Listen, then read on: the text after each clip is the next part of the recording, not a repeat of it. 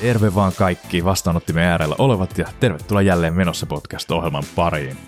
Tällä päivämäärä, kun tämä jakso tulee ulos, me eletään viikko numero 11 ja keskiviikko 24.3. Kyseessä on vuoden 83. päivä. Kevättää föön tuulta, ne on näin aikoina monien huulilla. Tässä jaksossa käydään läpi viime lauantaina ollutta Harmaarinen live-tapahtumaa. Siinä oli Teflon Brothers oli esiintymässä Hartwell Original Long Drinkin tämmöisessä uudessa juomalanseerauksessa setissä ja annetaan omat kommentit, miltä tuo ensimmäinen tuommoinen live-keikka omalta kohdalta oikeastaan tuntui. Sitten olisi taas aika vuodesta, jolloin koittaa WWFn tapahtuma Earth Hour tulevana lauantaina. Ja lisäksi tulevana sunnuntaina siirretään kulkaas taas kelloja. Lähdetään taas liikkeelle ja hieno homma, että kuuntelet taas tätä ohjelmaa. Tuttuun tapaan tähän alkuun asioita, mitä menneessä ajassa on tällä päivällä sattunut, eli 24.3. Historia todellakin opettaa ja nämä meille hienosti tarjoaa kootusti Wikipedia, eli tällä päivämäärällä sattunut seuraavaa. Vuonna 1932 sisäministeri nimeltään Arvo Manner kiersi Lapuan liikkeen toiminnan. Se oli vuosina 1929-32 toiminut tämmöinen voisiko sanoa niin kuin radikaali kansanliike, antikommunistinen. Sillä oli tavoitteena kitkeä kommunismi Suomesta, mutta taustalla oli myös pidemmälle viety tavoitteita. Miten näitä tavoitteet sitten saavutettiin? No, tämä kyseinen liike painosti näitä poliittisia päättäjiä, eli edustajia väkivallalla ja sen uhalla poliittisella terrorilla. Tunnetuin toimintatapa, muilotukset, eli kommunistien muiden vasemmistolaisten sekä liian maltillisten koettujen porvallisten poliitikoiden väkivaltaiset kyyditykset. Vuonna 1972 yhdistynyt kuningaskunta otti Pohjois-Irlannin heittomerkeissä suoraan hallintaansa. Vuonna 1973 Pink Floyd julkaisi albumin The Dark Side of the Moon. Kyseinen albumi yksi maailman myydimmistä levyistä vielä tänä päivänä. Ja sitten ihan tähän viime vuoteen, vuoteen 2020, Kansainvälinen olympiakomitea ilmoitti Tokion olympiakisojen siirtyvän vuodesta 20 vuoteen 2021. Tämä on siis ensimmäinen kerta, kun olympialaisia siirretään rauhan aikana. Sellaista siis sattunut historian saatossa tällä päivämäärällä. Jos täälläkin heräillään usein jaksojen pariin, niin sitä heräillään myös politiikasta tapahtumien suhteen. Toissa päivänä maanantaina kello 13.00 oli Helsingin Sanomien sivuilla opetus- ja kulttuuriministeri asettama työryhmä, missä julkistettiin heidän tämmöinen exit-ehdotus, miten kulttuuri- ja liikunnan yleistilaisuuksia voidaan alkaa järjestää, kun tämä koronavirusepidemia alkaisi rauhoittumaan. Tässä tilaisuudessa puhui työryhmän puheenjohtaja valtiosihteeri Tuomo Puumala, hyvä kaima, Tapahtumateollisuus ryn johtaja Maria Salsted, muusikko Paula Vesala ja Helsingin jalkapalloklubin toimitusjohtaja Aki Riihilahti. Tämä työryhmä on asetettu viime lokakuussa kokoamaan tapahtuma-alalle hyväksi havattui tämmöiseen käytäntöön pandemia-ajalle ja myöskin tämmöisiä yleisiä turvallisuussäädöksiä ja niiden periaatteita, jotka saatiin valmiiksi joulukuussa 2020. Ja nyt tämä, mitä tämä työryhmä on tehnyt, on, ne on jatkanut työskentelyä niin sanottuun exit-suunnitelmaan liittyen, eli mitä sitten kun alkaa vähän tilanne rauhoittumaan, niin on sitten suunnitelma, miten päästään heti tapahtumia järjestämään. Kuuntelin tuossa tuon ja ihan hyvä asiahan sieltä tuli ja selkeästi asioita on pohdittu. Ensin tietysti tarvitaan alueiden lasku- ja kiihtymistasolle ja perustasolle, ja näistä toki tietysti, että saadaanko järjestää tapahtumia, niin päättää nämä aluehallintovirastot ja kunnat, miten tähänkin asti. Mutta se, että tästä tilanteesta tarvitaan niin kuin valtiotasolla semmoista selkeää laskua, että pystytään järjestämään tapahtumia. Konkreettisia juttuja, mitä tuossa oli, otin muutamia ylös. Eli jokaiselle osallistujalle pitäisi osoittaa paikka ainakin tässä alkuvaiheessa kolmiportaisessa exit-suunnitelmassa. Tarvitaan yhtä jaksosta kolmen viikon laskua, että tapahtumia voisi järjestää tietyillä reunaehdoilla ja mahdollisesti voisi kesän tapahtumia myöskin järjestää, mitä enemmän tuo rauhoittuu. Mutta tässä vaiheessa kahden metrin välit on todella kriittisiä ja niihin pitää niin pystyä puuttumaan, niitä pitää pystyä tarjoamaan. Sen mukaan sitten rajataan sitä henkilömäärää. Sinänsä henkilömäärä ei ole rajattu, mutta siihen vaikuttaa se paikka, missä tapahtuma järjestetään, että onko se ulkona vai sisällä vai mitä siihen vaikuttaakaan. Onko millaiset sisääntulot, ulospoistumiset, jne. Rajoitukset lähtee veke sitten siinä vaiheessa, kun tartunnat on todella vähäisiä ja toi rokotekattavuus on tarpeeksi suuri. Hyvä nosto oli myöskin se, että millainen olisi suomalainen kesä ilman festareita ja urheilutapahtumia.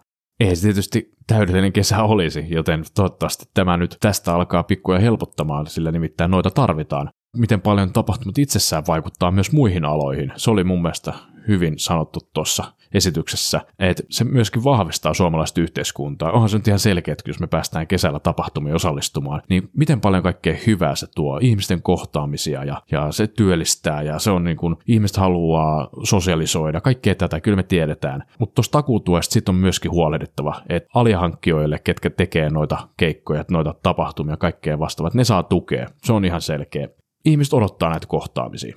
Sitä se on. Ja kun epidemia mahdollistaa, niin ei ole aikaa hukattavaksi. Et siksi tämä exit-suunnitelma ja siksi se on suunniteltu ja siksi sitä puhutaan nyt. Ja se nyt lähtee tosta noin eteenpäin hyvälle osastolle, mikä noita käsittelee. Toivottavasti toi exit-suunnitelma otetaan käyttöön, jotta sitten kun tässä kevään aikana alkaa nuo tartuntatapaukset vähän lähtee laskuun, niin sitten on heti keinot ja työkalut, millä me saadaan järjestettyä tapahtumia. Yes, jatketaan seuraavaksi ajankohdasta hieman lähempänä nykyhetkeä, nimittäin osallistuin viime lauantaina Hartwall Original Long Drinkin, eli tämä kuuluisa lonkerujuoman, järjestämään harmaa rinne virtual afterskiihin. Ajattelin kokeilla huvin vuoksi, että miten toimii, kun sattuu olemaan siinä semmoinen vapaa hetki, ja muistin, että ai niin, tämähän oli nyt olemassa, ja mun sattui just tulee kaupastosta muutama alkoholipitoinen juoma, niin siinä kulkaas mä olin, minä ja läppäri lauantai-iltana. Tosiaan keikka tuli vastaan Facebookissa ja keikalle pääsi osallistua ilmatteeksi linkin takaa eikä vaatinut mitään rekisteröitymistä. Siinä mä kuulkaas istuin ja tuijotin läppäriä ja join kaljaa, kun katsoin, kun Teflarit veti keikkaa. Tarjolla oli dynaamista kameraa ja tämmöistä lavakameraa, ja tässä dynaamisessa kamerassa vaihteli nämä, tämä virtuaalinen yleisö, mikä oli paikalla, ja lavakamerassa kuvasi sitten pelkästään noita artisteja. Mutta hyvää musa oli tarjolla, todellakin ensiapua pahimpaan keikkakuumeeseen. Mun mielestä oikein hyvin toteutettu, ei, ei paha sanottavaa kyllä, että oli, oli hauska katsoa tuota ja kaiken puolin niin kuin onnistunut. 40 minuutin keikka, jonka jälkeen Teflarit poistu lavalta ja bileet jatkuu ainakin sen puoli tuntia, mitä mä kerkesin siinä koneella olemaan ja sieltä laitettiin tuutista ulos Darude ja JVG, että ihan aitoa, autenttista afterski-meininkiä. Kaikki toimi niin kuin piti, artisteilla oli hauskaa, se jotenkin välitty ja muusa tietysti se oli hyvää.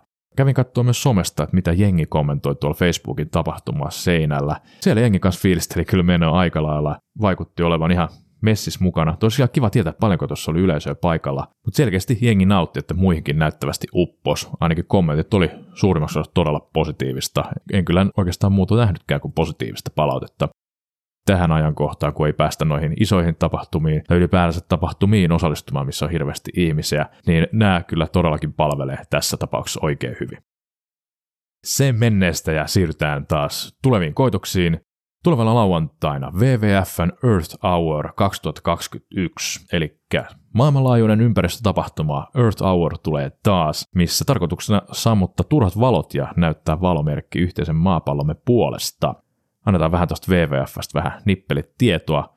Vuonna 1961 Sveitsissä perustettu kansainvälinen ympäristöjärjestö, ja tämän järjestön pyrkimyksenä on pysäyttää ympäristön tilan huononeminen ja rakentaa tulevaisuutta, jossa ihmiskunta elää sopusoinnus luonnon kanssa, eli ihan tärkeällä asialla liikenteessä.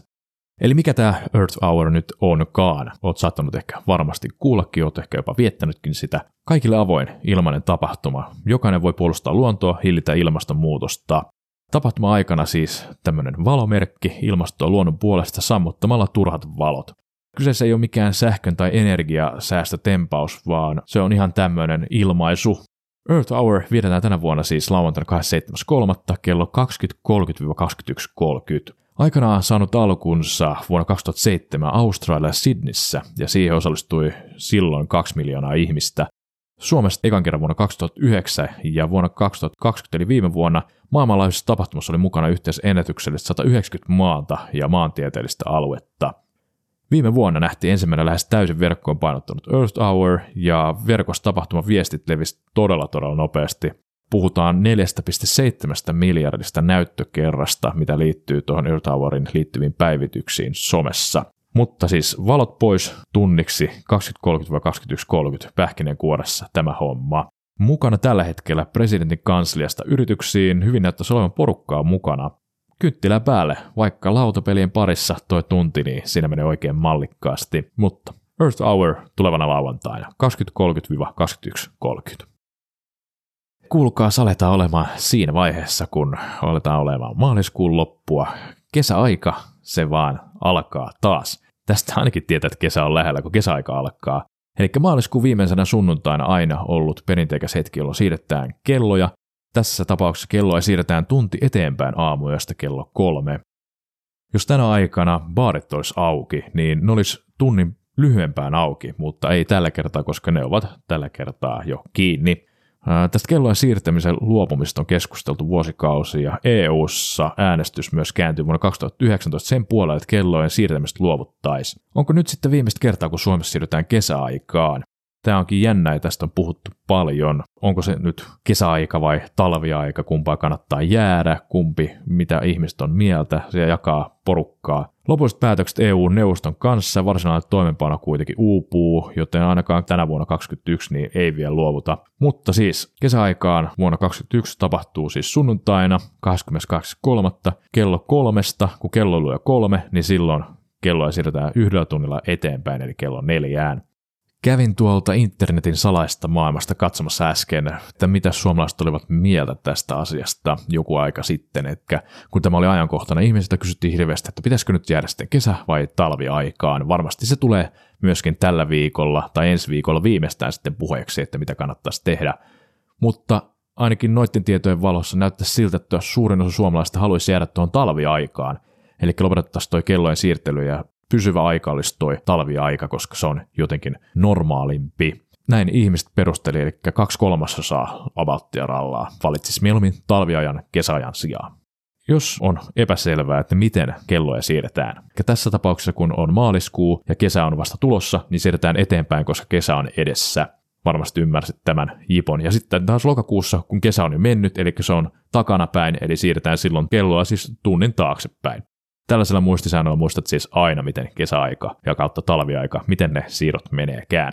Kyllähän nyt nykyaikana kaikki kellot on lähes automatisoitu esimerkiksi puhelimissa tai läppäreissä, niin ne päivittyy siis automaattisesti, mutta kannattaako niihin aina luottaa? Mikron kellot ei varmastikaan siirry itsestään. Vaikka kun mä puhun tuosta mun omasta harmasta LG Mikrosta, mitä mä katson tälläkin hetkellä, niin se ei todellakaan siirrä itseään automaattisesti. Mutta onneksi mä nyt en erä, elä sen varassa. Onneksi on aina näinä päivinä varaherätyskello, että se on sitten oikeassa ajassa. Et jos on vaikka työpäivä tuolloin, niin et halua myöstyä sen takia. Tai joku muu tärkeä meno. Mutta tiedäpä ainakin silloin, että siirretään siis kelloja tulevana sunnuntaina, kesää kohti, tunti eteenpäin kolmesta neljään. Siirrytään tähän lopuksi tämän podcast-ohjelman viimeiseen osioon, eli merkkipäivät-osioon, missä käydään siis tulevalle viikolle merkkipäiviä, erilaisia sellaisia, mistä sunnukki olisi hyvä tietää. Otapahan ylös, osat varautua ja osat myös juhlistaa näitä. Torstaina 25.3. eli huomenna vietetään vohvelipäivää. Ruotsissa aikana alun saanut ja päivän tarkoituksena nimensä mukaisesti syödä vohveleita. Eli vohveliraudat esiin ja ei muuta kuin vohveleiden tekoon on muuten hyviä Onko se kermavahdolla vai hillolla vai jollain muulla kenties? Laitapahan tulemaan muuten hei viestejä, mikäli sulla on ehdoton suosikki vohvelipäivän viettoa. No mitä sä laitat vohveleiden päälle? Haluan tietää. Perjantaina 26.3. Silloin vietetään, kuulkaa, purppurapäivää, Purple Day. Tämän päivän tarkoituksena edistää tietoisuutta epilepsiasta siihen liittyvistä seikoista. Eli tuona päivänä pukeudu siis purppuraan, jos sulla sen välistä klediu on. 27.3. vietetään tuota Earth Houria, se oli silloin puoli yhdeksästä puoli kymmeneen, ei valoja, vaan kynttilän valoa. Näin annetaan taas valomerkki tälle ilmastonmuutokselle.